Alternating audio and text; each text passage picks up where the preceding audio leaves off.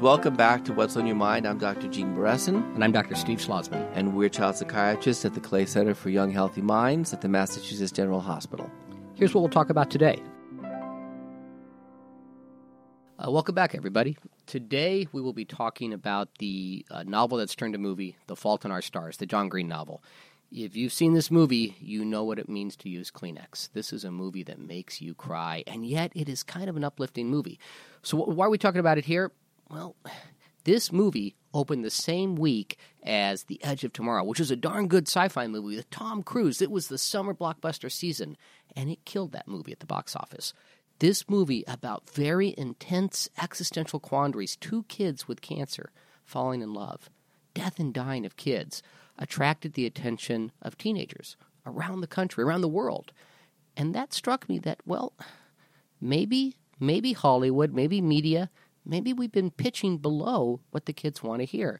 Maybe in addition to seeing Tom Cruise in the sci-fi movies, what they want to see are these really profound questions asked in their stories, and they feel better for it. Well, Steve, you know, it reminds me a number of years ago when AOL had its chat rooms.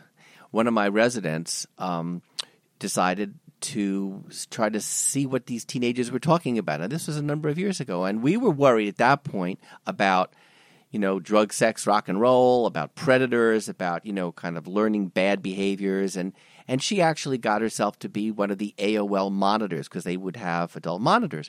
And to our surprise, and actually this was published, she found out that the teenagers were actually talking about morality, spirituality, religion, family values, how to not bully each other, about life and death issues, about relationships. And it was striking to us that the kids actually on their own were bringing up these really heavy, deep, meaningful issues. And they, you know, there was talk about, you know, a little bit about concerts and you know, sex. But for the most part, they were talking about, you know, these deeper things. Yeah, well, first of all, I'd like to point out that sex is one of those deeper things. We shouldn't forget that. But they're wired to, right? I mean, this is what we know about adolescents. We know that their brains are at a place where they can do what's called recursive thinking. They can say, I know that he knows that she knows. You can imagine what it would be like to be chronically ill. And, you know, I've had parents ask me, is it okay for me to allow my teenager, my middle school kid, my 13-year-old, to go see this movie, given the content? It's a PG movie. It's not like a movie that's like horrible. It's not filled with gore or guts. There's not a lot of swearing. Is it okay for my kid to see a child who's dying in the movie? And it's fascinating to me because the kids do better with this than the adults.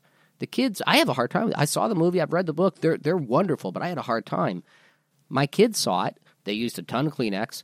But they felt uplifted at the end of this movie. And to me, that's absolutely fascinating. You know, my daughter told me after she read it, she handed me the book and she said, Dad, you got to read this book. You're going to cry. And I think your residents who treat kids with cancer should all read this because they really need to know what these kids are going through. But it's not morose. And, you know, it's actually funny. It's a funny story. It is a funny story, and it's amazing how they actually are playful about things that are so tragic. Yeah, there's a without giving a spoiler here, imagine what it's like to make out with somebody who has nasal cannulas and has those things that make you breathe through your nose. Yeah. Well, you know, when I first I remembered The Fault in Our Stars, and I went back to my old. You remember the line? I remember the line, yeah. And I went back because I had studied a lot of Shakespeare in college, and I went back and it was from Julius Caesar, and Cassius says to Brutus, "The fault, dear Brutus, is not in our stars; it's in ourselves. We are underlings." You know, the meaning of it is that destiny, fate, the stars, deals us a hand, gives us something. And it really isn't, you know, necessarily the destiny's fault. It's not destiny's fault. It's how we play. It's how we play our hand. Yeah. It's how we play the game. And I think kids get it. It's really the quality of living in the moment and what you do. Even if your life is shortened, you can actually make it high quality. Right. You know, I've heard somebody say before that the the only disease you'll die from is the last one you have, which is kind of a clever, notion, because how do we decide what's a shortened life or not? Now, let's be clear. It is a horrific tragedy when a kid dies. We all know this. Yeah. I see those kids all the time on the wards because I work for the transplant service. When I go up to see them, I find myself trying to find other things to do. This is just my being utterly honest here. It's hard for me. I got my own kids. It's hard. But then when I see them, those kids are actually inspiring to me. They're uplifting, not because they're like, let's go get them, because they're kids. They're kids. They don't want to hear you're going to have a foreshortened life. They want to talk about what's on TV or what's in movies. Right.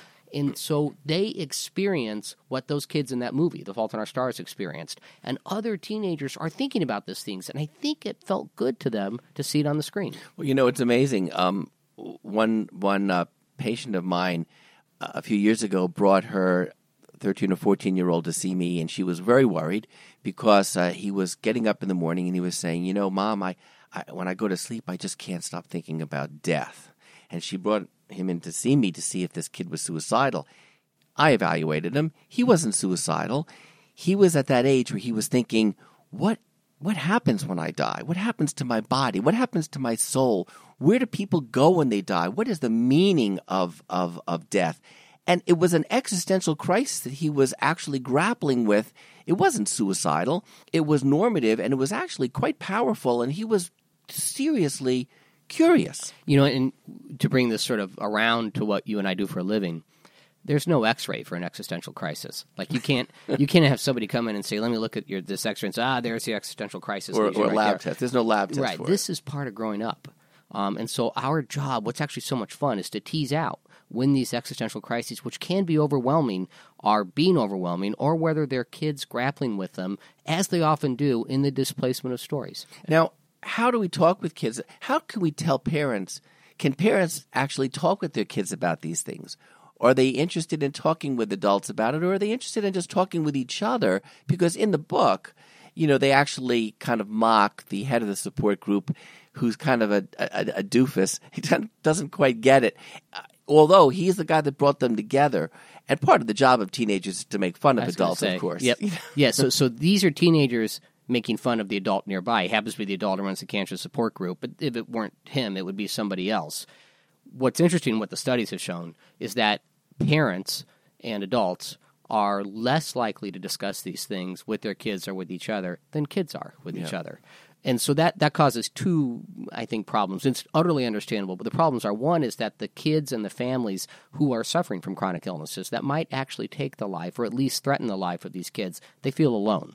So one of the things that we can be reassured about is that we may worry about drug, sex, rock and roll. We may worry about playing violent video games. We may worry about all kinds of risky behavior that teenagers take. But the other side of that coin is that we all have to remember that they're also dealing with the very important things in life, the things that are meaningful in all cultures throughout all of history, about life, about death, about spirituality, about the meaning of being on this earth and the meaning of being together with others. Yep, absolutely. And the thing to remember is they're going to do it at their own pace. So you're never going to force this discussion on a kid. But as we've seen with this movie, they'll bring it on themselves. They'll show up, they'll pay their $10, eat their popcorn, and use their Kleenex. I think it's a good thing. I mean, this gives me hope and optimism, which I've never not had, but this is just more proof of it for teenagers in this country, certainly, and all around the world. Well, thanks a lot. Thank you. Listen, if anybody has any questions or thoughts about this, please do check out the website, drop us a line, and we'll talk to you next time. I'm Steve Schlossman. I'm Gene Beresin.